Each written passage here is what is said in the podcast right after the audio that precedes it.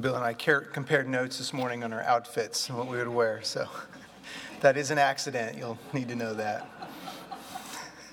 Let's pray. Father, we're grateful this morning for this time that you've set apart for us and called us to gather and worship you. We acknowledge our great need to, to hear from you, not just the one day in seven, certainly that, but in every day. And we're grateful that you're gracious um, to meet with us, to provide for our every need. But Father, especially this morning, as we come to your word, we're grateful that you haven't left us alone to figure these things out with our own fallen mind, but you have placed your spirit in our hearts. You have given us your word, and you use it to teach us and instruct us, to give us our food, our marching orders, all the things that we need. And so this morning, pray that you'd use this time and your word in our lives to conform us image of Christ, make us worshipers who are truly worthy of you. In Jesus' name we pray. Amen. Open your Bibles to Genesis chapter 4, if you would. Um, Genesis 4. In our Monday morning Bible study, we are looking at the book of Genesis. And a, a few weeks ago, as I was leading this particular passage, I was, I was struck by the, by the narrative, by the storyline of, of Cain and Abel. And this morning we're going to look at one different from one different facet, and we're going to really we're going to look at it from the angle of worship. And then in a few weeks, I get the privilege of preaching again, and we're going to look at the same passage from a different angle. But this morning, we're going to look at this from the angle of what we can learn about worship. Chapter 4, verses 1 through 16. Now Adam knew Eve, his wife, and she conceived and bore Cain, saying, I have gotten a man with the help of the Lord. And again she bore his brother Abel. Now Abel was the keeper, keeper of the sheep and Cain a worker of the ground. In the course of time, Cain brought to the Lord an offering of the fruit of the ground, and Abel also brought of the firstborn of his flock and of their fat, fat portions. And the Lord had regard, and the Lord had regard for Abel and his offering, but for Cain and his offering he had no regard. So Cain was very angry, and his face fell, and the Lord said to Cain, Why are you angry, and why is your face fallen? If you do well, will you not be accepted? And if you do not do well, sin is crouching at the door. Its desires for you, but you must rule over it. Cain spoke to Abel, his brother, and when they were in the field, Cain rose up against his brother Abel and killed him. Then the Lord said to Cain, Where is your Abel, your brother? He said, I do not know. Am I my brother's keeper? And the Lord said, What have you done? The voice of your brother's blood is crying out to me from the ground. And now you are cursed from the ground, which has opened its mouth to receive your brother's blood from your hand. When you work the ground, it shall no longer yield to you its strength. You shall be a fugitive and a wanderer on the earth. Cain said to the Lord, My punishment is greater than I can bear. Behold, you have driven me today away from the ground and from your face, and I shall be hidden. I shall be a fugitive and a wanderer on the earth. And whoever finds me will kill me. Then the Lord said to him, Not so. If anyone kills Cain, vengeance shall be taken on him sevenfold. And the Lord put a mark on Cain, lest any found um, mark on Cain, lest any who found him should attack him. Then Cain went away from the presence of the Lord and settled in the land of Nod, east of Eden. As we come to this passage this morning, like I said, I want to look at a couple different angles. This morning, we're going to look at from the angle of worship. It's important for us to know, of course, the first three chapters of Genesis to understand what exactly is happening here when you understand the first three chapters. Indeed, if you want to understand the rest of Scripture, if you want to understand our lives, we need to know what happened in Genesis 1, 2, and 3. Some have said that the first three chapters of the Bible is the content of Scripture, and the rest is commentary on Scripture. And what they mean by that is if you want to understand it, if you want to know the foundation of all that takes place, you want to understand our lives and you understand what takes place in the creation and the fall in the first three chapters. You need to know that story. And of course, we know in the first two chapters we have the creation account where God spoke and brought into existence all that is. And we see his authority at work there. We see the relationship that he had with his creation, and especially in the creation of man. We see order, we see rule, we see relationship with man, we see relationship with creation. We see that there's a perfect harmony that's at work here. That as man relates to God, it's perfect, it's open. As man relates to his wife, it's perfect. There's no tension, there's no difficulties there. As man relates with creation, as he grows things, it grows naturally.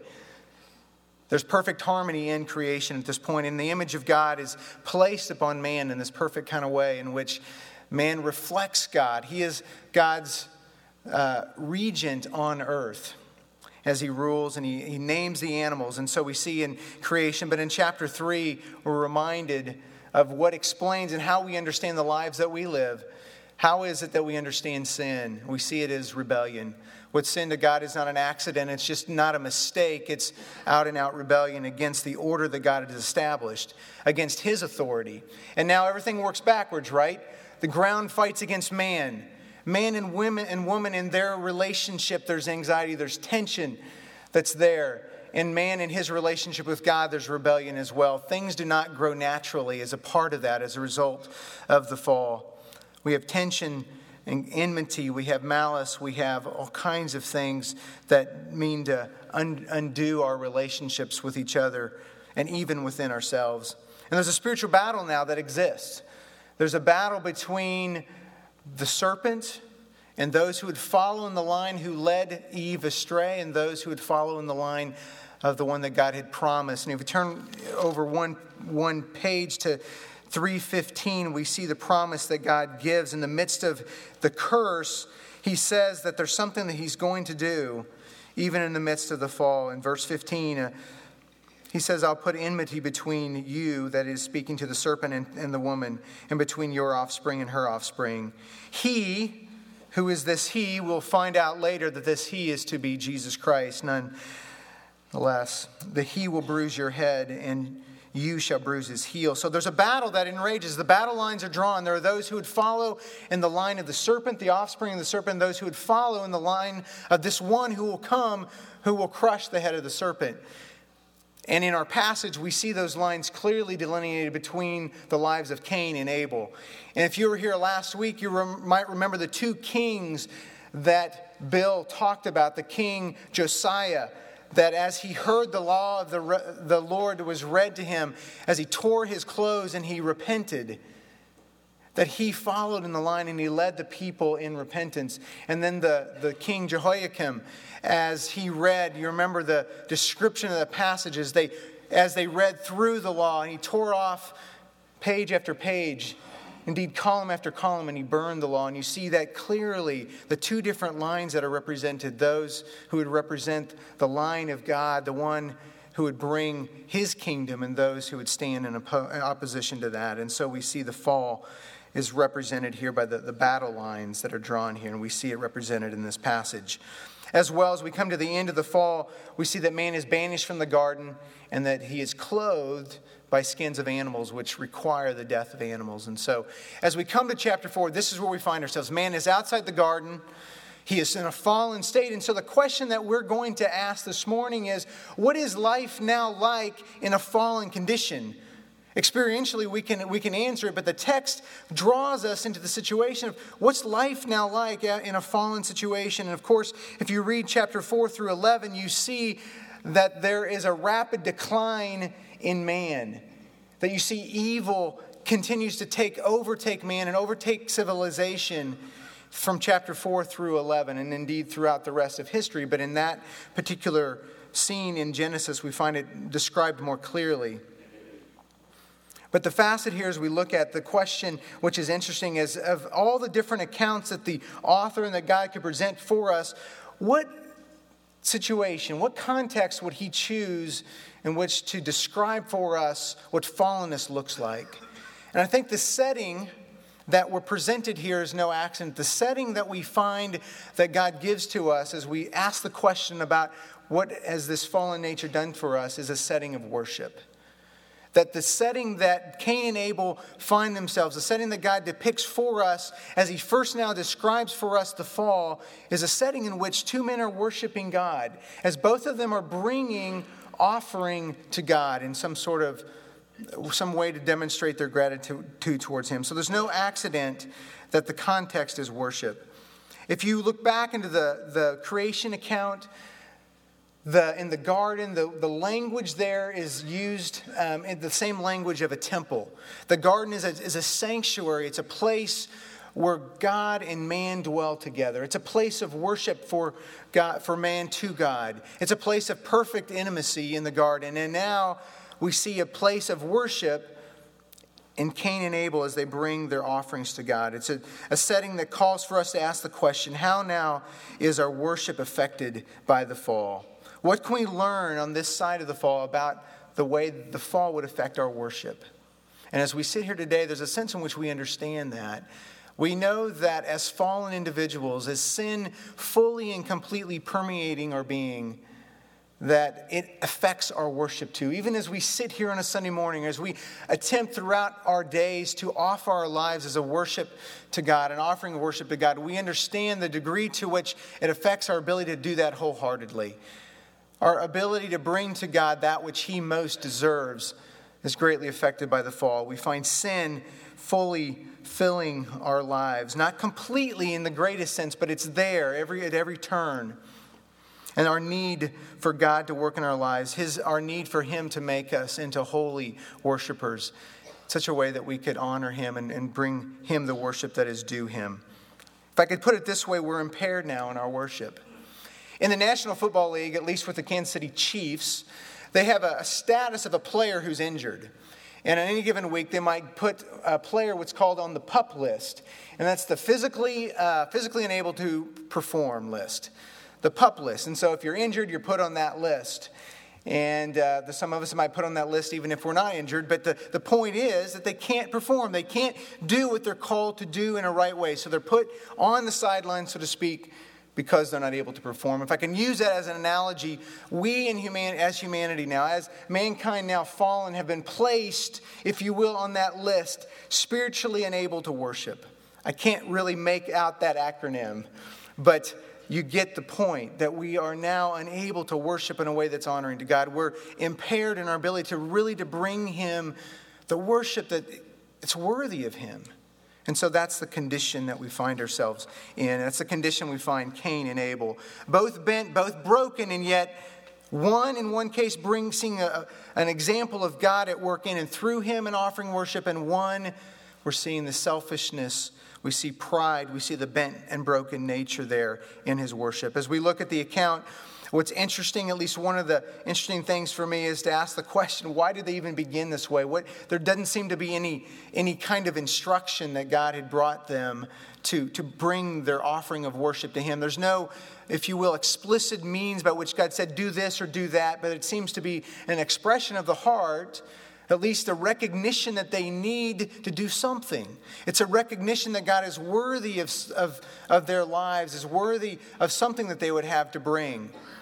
It's an acknowledgement that the work of their hands, in Cain's case, as a, as a one who grows things, and in Abel's case, one who has shepherds flocks, that in each of them, that the produce of their hands didn't come completely as a work of their hands, but that their dependency of, upon God is, uh, is seen there. So they bring to God an expression, an acknowledgement that they need Him. That it's not just what they have done, but ultimately that they see Him as the one that's provided for them. And so that for him, this is a tribute, it's an honor, it's a way to acknowledge to him his rule and his care for them. And so in this offering, it's not this understanding so much of sin, acknowledging sin as much as acknowledging God as creator, as Lord, as ruler, as the one who provides. And we look at the, the two accounts, there's a lot of similarities. They each bring from what they have grown or what they have made or what they brought, um, what they have, what, what they, the produce of their hands. Um, they both bring as a kind of an expression of their gratitude to God of what He has done for them. So we see both of them, they're kind of parallel to one another. Uh, they both are, are telling God, acknowledging to Him that in some way, shape, or form, they look to Him as the one that's provided all that they need. But what's also true about for both of them, nothing that they bring can be sufficient. Nothing they bring can be, can, can be sufficient to acknowledge and to really to demonstrate their dependency upon Him. Because indeed, God being infinite, God being the ultimate one that provides for them, nothing that they bring could be sufficient to truly communicate to Him the value that, that He has to their lives. So nothing they do could, could really express that. And yet, God chooses one, accepts one offering, and rejects the other. He accepts Abel's and he rejects Cain. And the question for us today, as we think about worship, is why does he accept one and why does he reject the other one? What is it about Abel's offering that he accepts and what is it about Cain's that he rejects? If indeed he needs neither of them, God doesn't need what they have to bring. And indeed, what they do have to bring is insufficient. It can't be sufficient truly to demonstrate to him all his worth and value. Then why does he differentiate between one and the other? And the answer for us this morning is helpful as we think about worship. It's because the offering that we bring to God demonstrates and tells us something about our hearts. The offering that we bring to God, as little as it is, as great as it is, is still insufficient. But it tells us something about us. And it tells us something about our, our hearts. But the text leads us, it shows us this, but it also helps us to see that God steps in right at that point in our lives where we're even unable to bring a sufficient offering, we see that God is going to step in and He is going to direct, He is going to instruct. By His grace, He's going to help. And so, first point we're going to look at is the offering that's here. The offering that He brings tells us something about us. And you see that they each bring something, right? That Cain brings from the fruit of the ground and Abel brings from the firstborn of the flock. And the question, what's the difference, right? What's the difference between what they bring? And there's different opinions on this, but I think the text is clear. It might be subtle to us, but it's clear. It would have been clear to any Hebrew, any Israelite who have, would have read this, would have recognized there's a clear difference between what each brought. And you see that, that uh, in the course of time, that Cain brought something. He brought some fruit of the ground.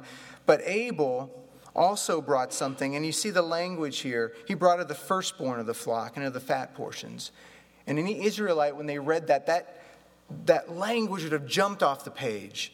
They would have acknowledged that there is something distinctly different about the offering of Cain than the offering of Abel, or and vice versa. That, that what he brought, what Cain brought, was something less than what Abel brought. That the firstborn meant that this was the best. That when Abel brought the sacrifice before to the Lord, the offering to the Lord, that there was something intentional about what he brought. There was something particular about what he brought and what he intended to bring. That Abel brings the first and the most valuable of his flock. We're not sure what Cain brought, but we know it was less. We know that it wasn't the best. We know that it was something less than what God deserved. And it seems to me that as he brought it, it was kind of a sense of presumption that, that whatever I can give God will be fine. Whereas Abel's idea, his understanding, you can almost picture him going through his flock, right?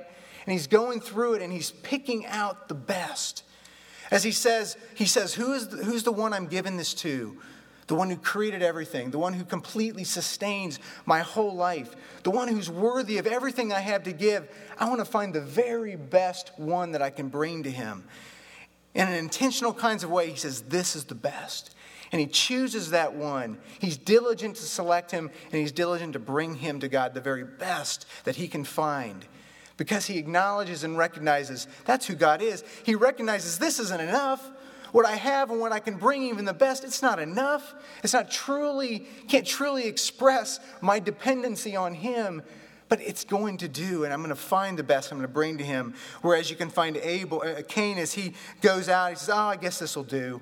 I'll pick this. I guess this. I don't know what else to do with this. I'll give this to God. And so it's second best. And so in this case, the firstborn brings a second rate offering. That Cain is the firstborn who should be the most diligent to bring to God the best, brings him less than the best. And so, God, although nothing can be sufficient to bring to him, and nothing can be truly adequate to express to him his greatness, yet he differentiates one from the other. And he says, I'm going to accept this offering from Abel, and I will reject the offering from Cain. And the question is why? Why does he do that? And we know that, right? We know that what we bring, the offering that we bring, our lives that we bring to God, tells us, it demonstrates something to God about our heart. It's because we find in Cain's case, and we find ourselves really reflected of him, that our hearts are bent and broken, that our ability to worship, our ability to really to bring God the best, to really acknowledge him as best, is a challenge for us. And oftentimes, because we're bent on self and bent away from God, our heart is shown in that. And so we get a glimpse in the heart of these worshipers by their offering. As we look at what they bring, we see what really makes them tick. We see what they really desire. We see what they really love through the offerings that they bring to God. You see, the worshiper and his offering are inseparable. The worshiper and his offering, what they bring, it's inseparable. That the two are connected, right? Each are reflective of the other. It means you can look at the gift, you can look at the offering, and it tells you something about the worshiper. And you look at the worshiper and you can learn about the offering that's there. And in this case, you see that as Abel was so intentional in selecting his gift, it tells you about his heart. My wife is a wonderful gift giver. She, uh, she is thoughtful.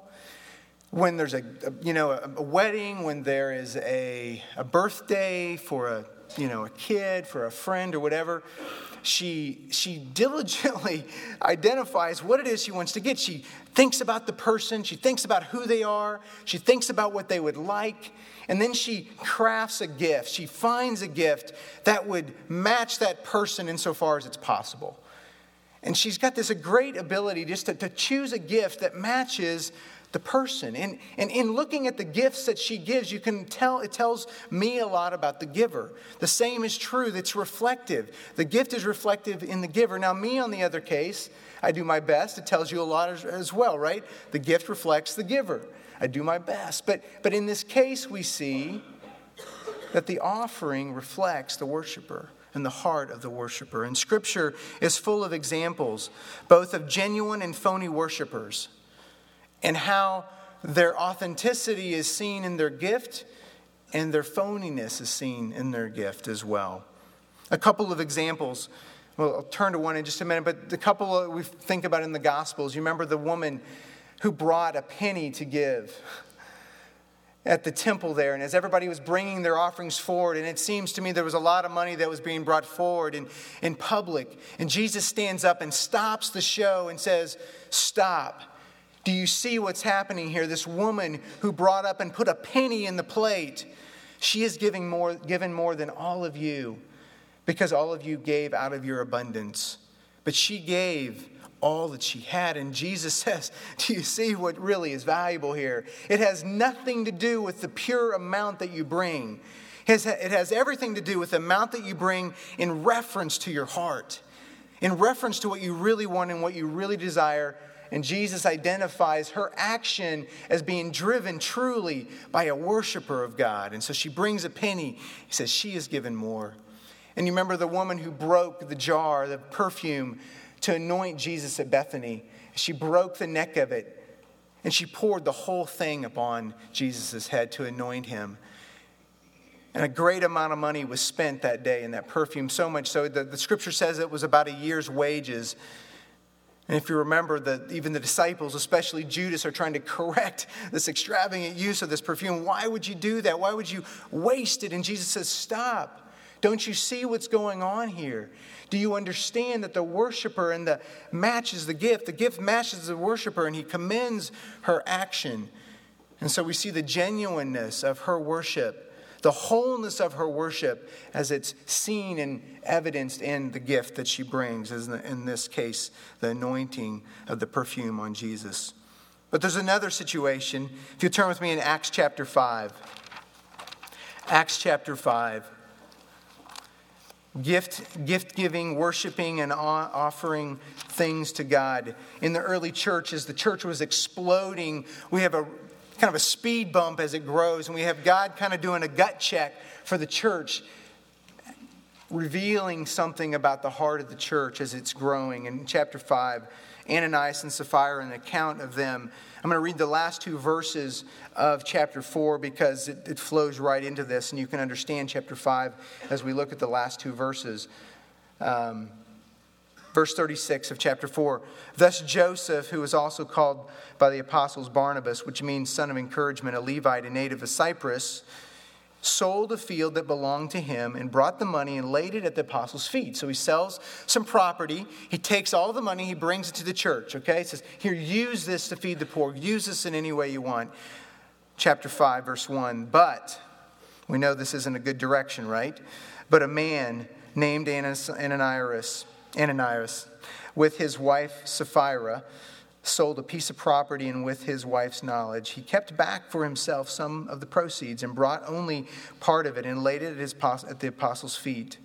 But Peter said, Ananias, why has Satan filled your heart to lie to the Holy Spirit and keep back some for yourself, part of the proceeds of the land? While it remained unsold, did it not remain your own? And after it was sold, was it not at your disposal?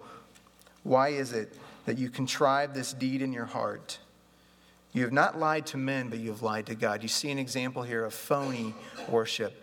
You see Ananias and Sapphira, the thinking process, right? Church is growing, the organism, the organization, the movement of the church is exploding.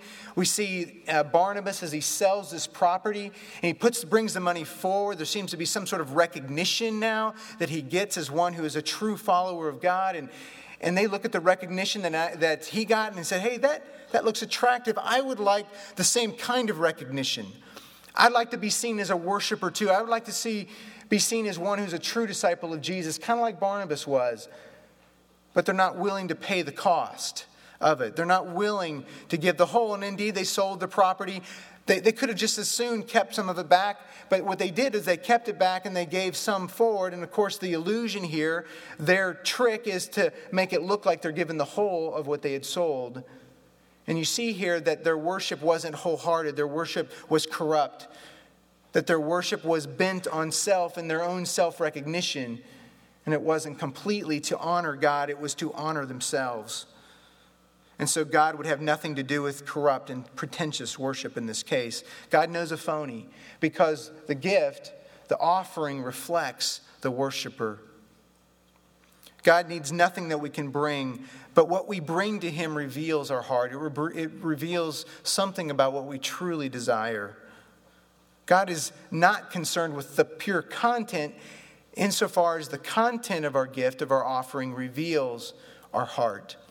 When I was on staff with Campus Crusade for Christ, uh, we would often share, when we'd share the gospel with students, we would use a little booklet, a little track. Maybe you've seen it, the Knowing, Knowing God Personally booklet. We'd walk through the gospel with that in, in kind of a form. And at the end of the booklet, you'd, you'd kind of, you would draw a person to a, a kind of point and you would see if, if God was at work in a person's life, you would, you would help them to understand that the way that you might express your desire to know Christ is simply to pray a prayer. And in the booklet, there was a little prayer that you could read. But what was interesting about the prayer, and you would kind of walk them up to this point and you would explain, there's a little preface to the prayer that's in that little booklet. And the preface goes something like this the preface says, God's not concerned with your words, not so concerned with your words as he is with the desire of your heart. And you can imagine why that little preface is in there, right? Because a person might come to think, hey, there's something magical about these words. There's something special. If I just say these words, regardless of what exactly I mean by them, if I just say them, something's going to happen between me and God, right?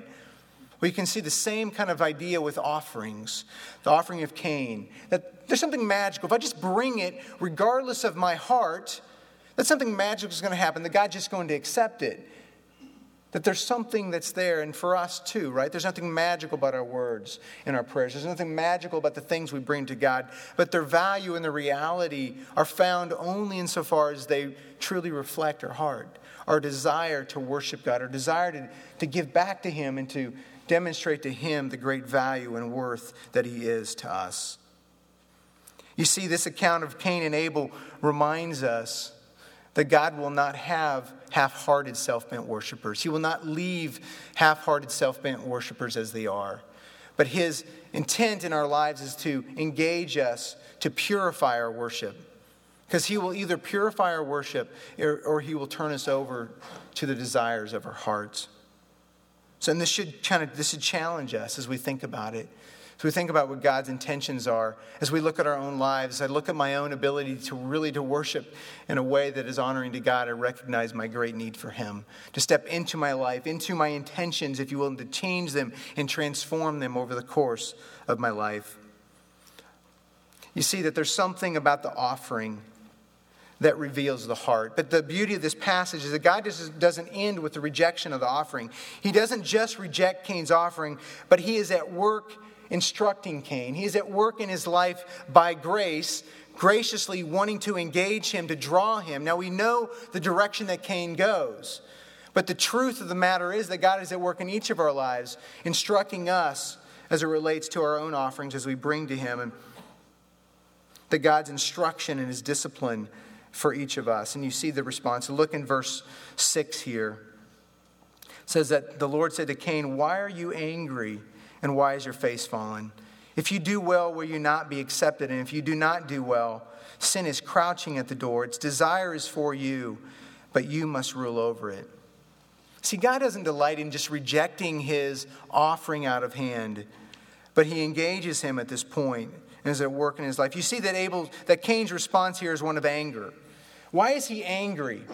Well, he's angry first because God's rejected his offering that he's brought.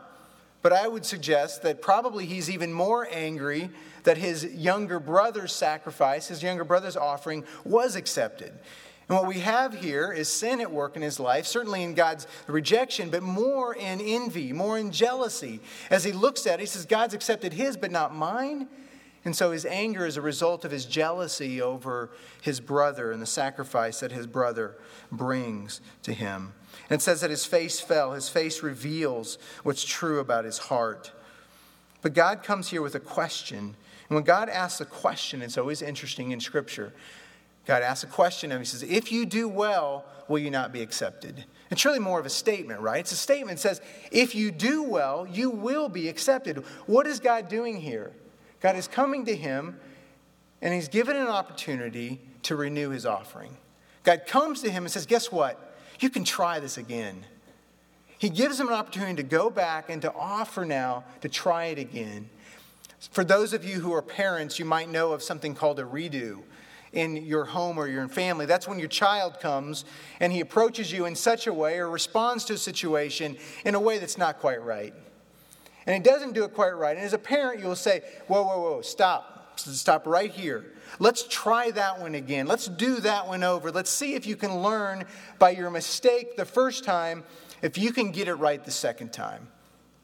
And that's what God is doing to Cain here. He's given him an opportunity to renew, to redo the situation, to respond in a way that would be honoring to him. And God does the same for us and, and through the circumstances of our lives. When we fail at our offering, when we fail, we bring an insufficient offering, we don't respond rightly, he says, let's try that again. Graciously, he says, let's learn from that. Let's let me disciple you. Let me help to transform and change your heart. Of course, the assumption here is that Cain is aware of what's wrong with the situation, right?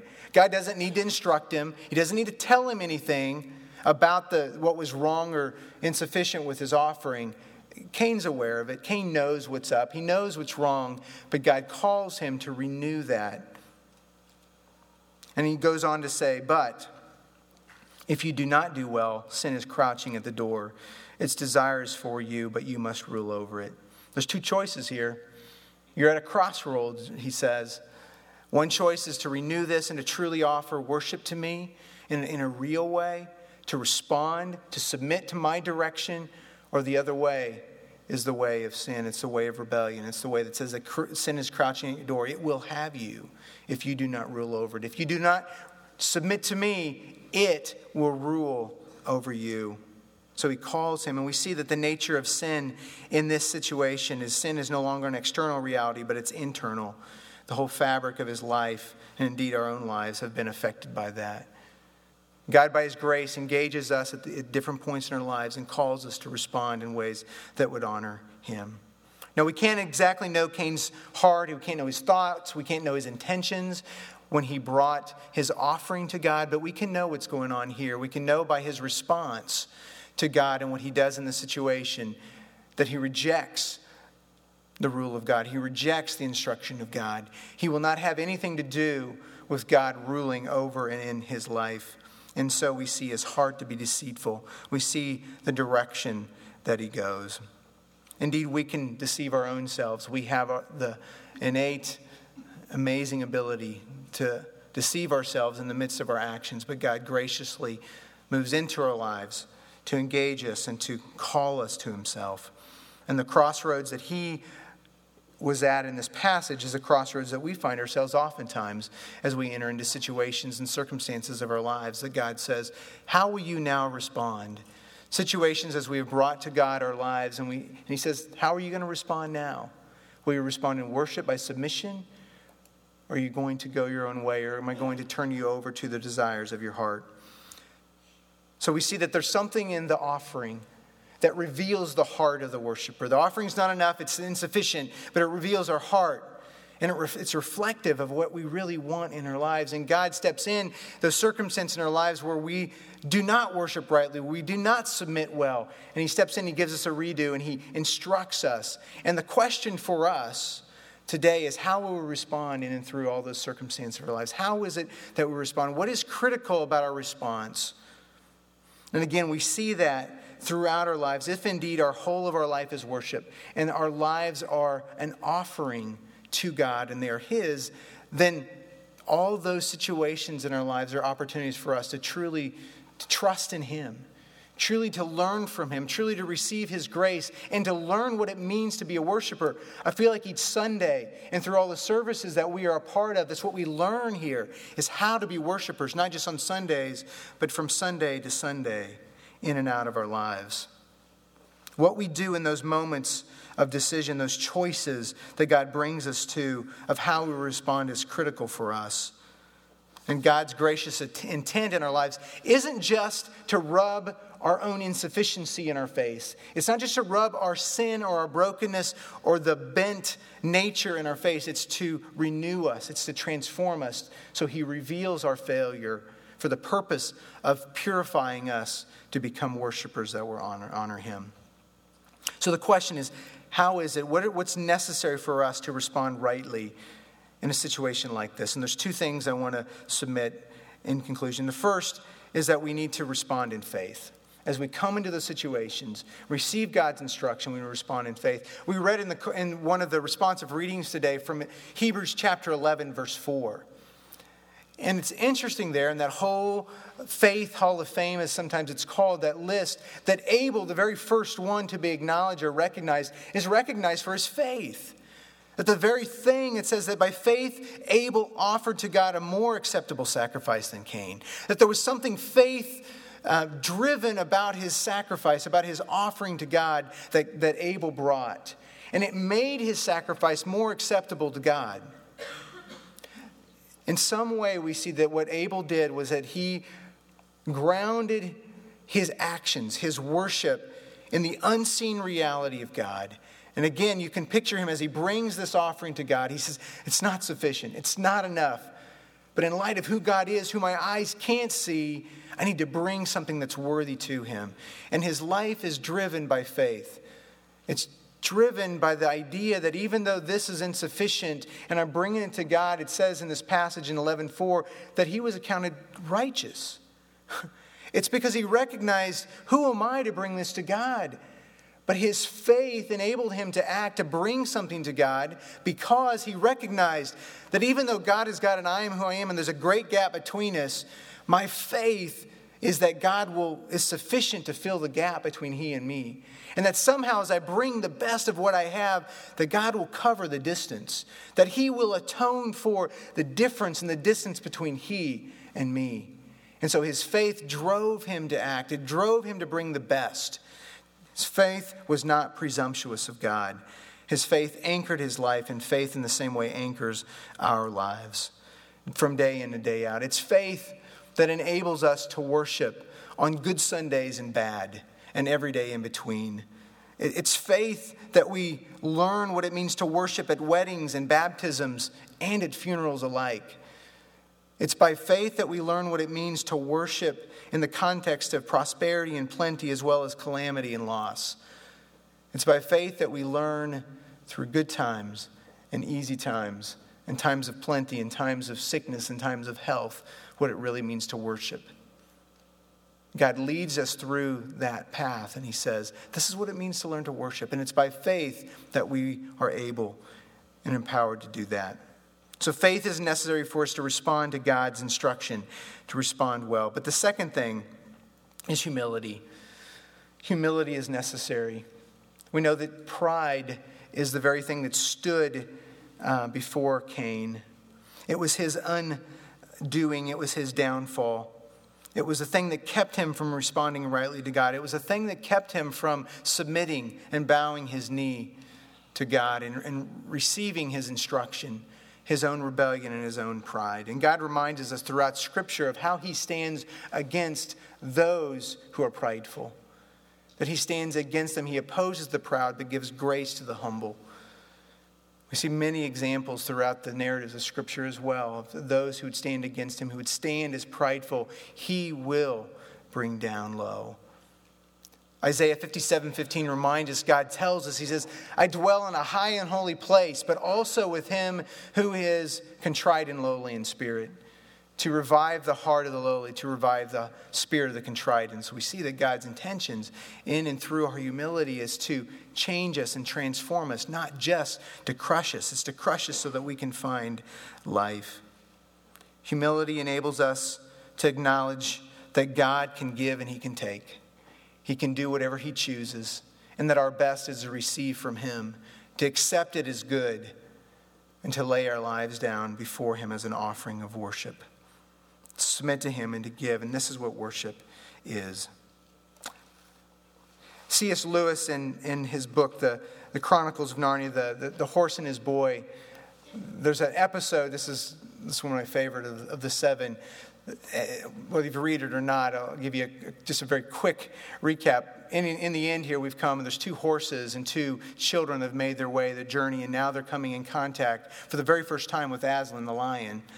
The two horses, kind of two different character qualities. One horse, the male horse, the stallion Bree, is one who's prideful, concerned only for himself. And the, the mare, the Hwin is her name, is the one who, all along the way, there's a humility that, that reflects in her life. And now Aslan shows up boom, he surprises both of them.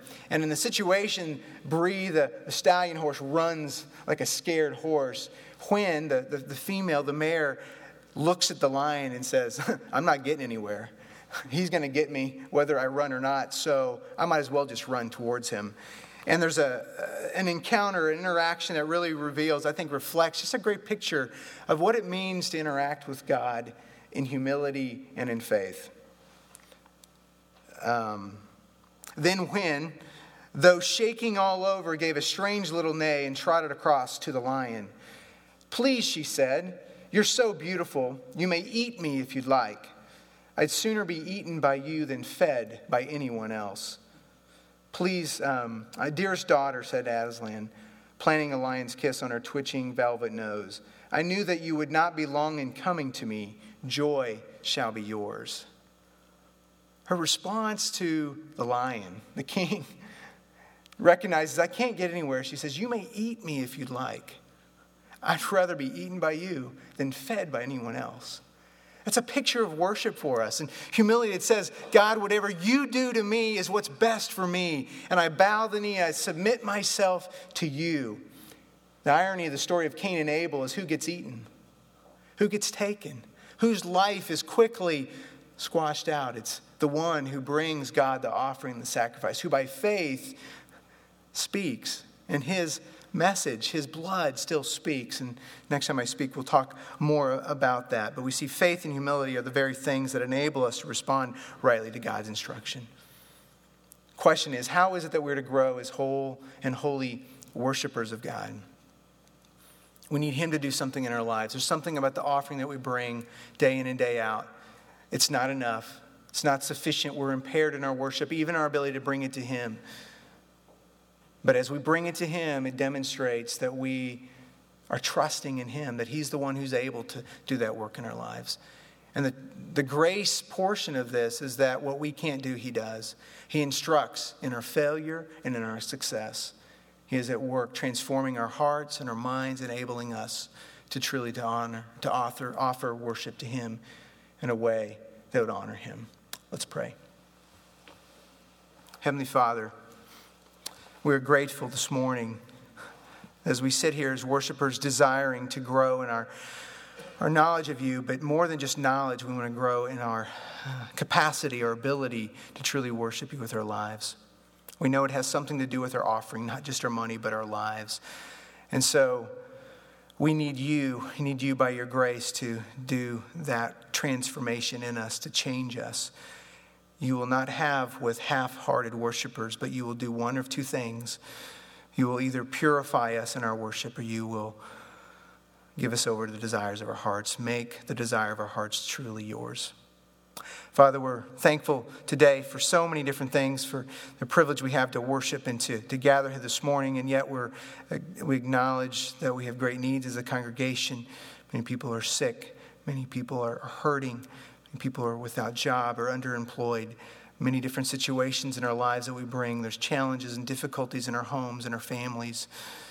And so, Father, we look to you and ask first and foremost that you would enable us to be worshipers in the midst of these circumstances, to submit to you and to look to you for that need and to find you to be sufficient. Father, we're grateful that we've been able to send out a good deal many missionaries from here and to be a part of your gospel going forward around the world. And, and so we pray for them. Father, I pray this morning, I, I think of uh, Amy Young, whom we heard from last week. Um, the Far East, we pray for Brad uh, Supple in the Middle East. We pray for Marcus Brooks as he leads the Jesus film and, and helping to coordinate those efforts, Father, that you would help them to spread this wonderful message of the gospel. And so we pray for them, enable us as a, as a body as well as you transform us, help us to be people who easily and quickly speak of your grace and your kindness to us and the gospel. Help us to be worshipers day in and day out in the good times and the hard times. Thanks for the privilege of, of being here this morning and for this time that we have. In Jesus' name we pray. Amen. I would ask you to stand for the benediction.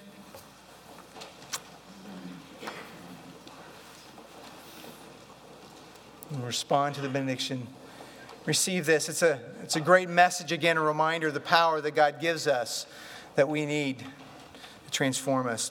Now, to Him who is able to do immeasurably more than all we ask or imagine, according to His power that is at work within us, to Him be glory in the church and in Christ Jesus, both now and forevermore.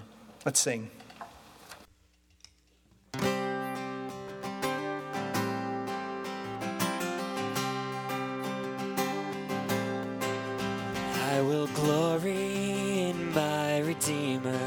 Whose priceless blood has ransomed me.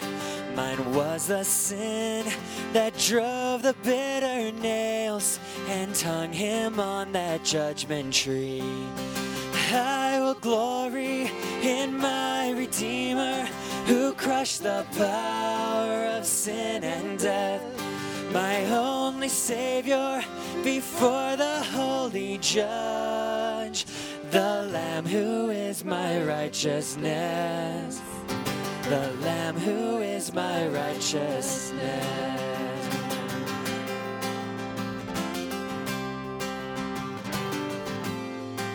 And I will glory in my Redeemer.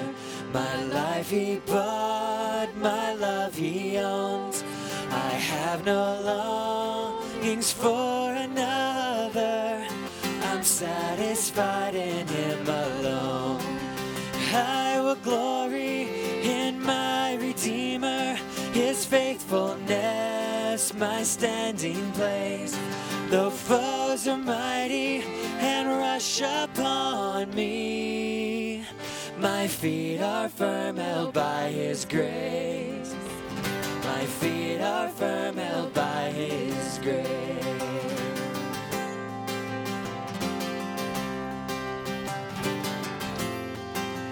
I will glory in my Redeemer who carries me on eagle's wings. He crowns my life with loving kindness. his triumph song I'll ever sing. I will glory in my Redeemer who waits for me at gates of gold. And when he calls me, it will be paradise, his face forever to behold, his face forever to behold, his face forever to behold. Go in peace.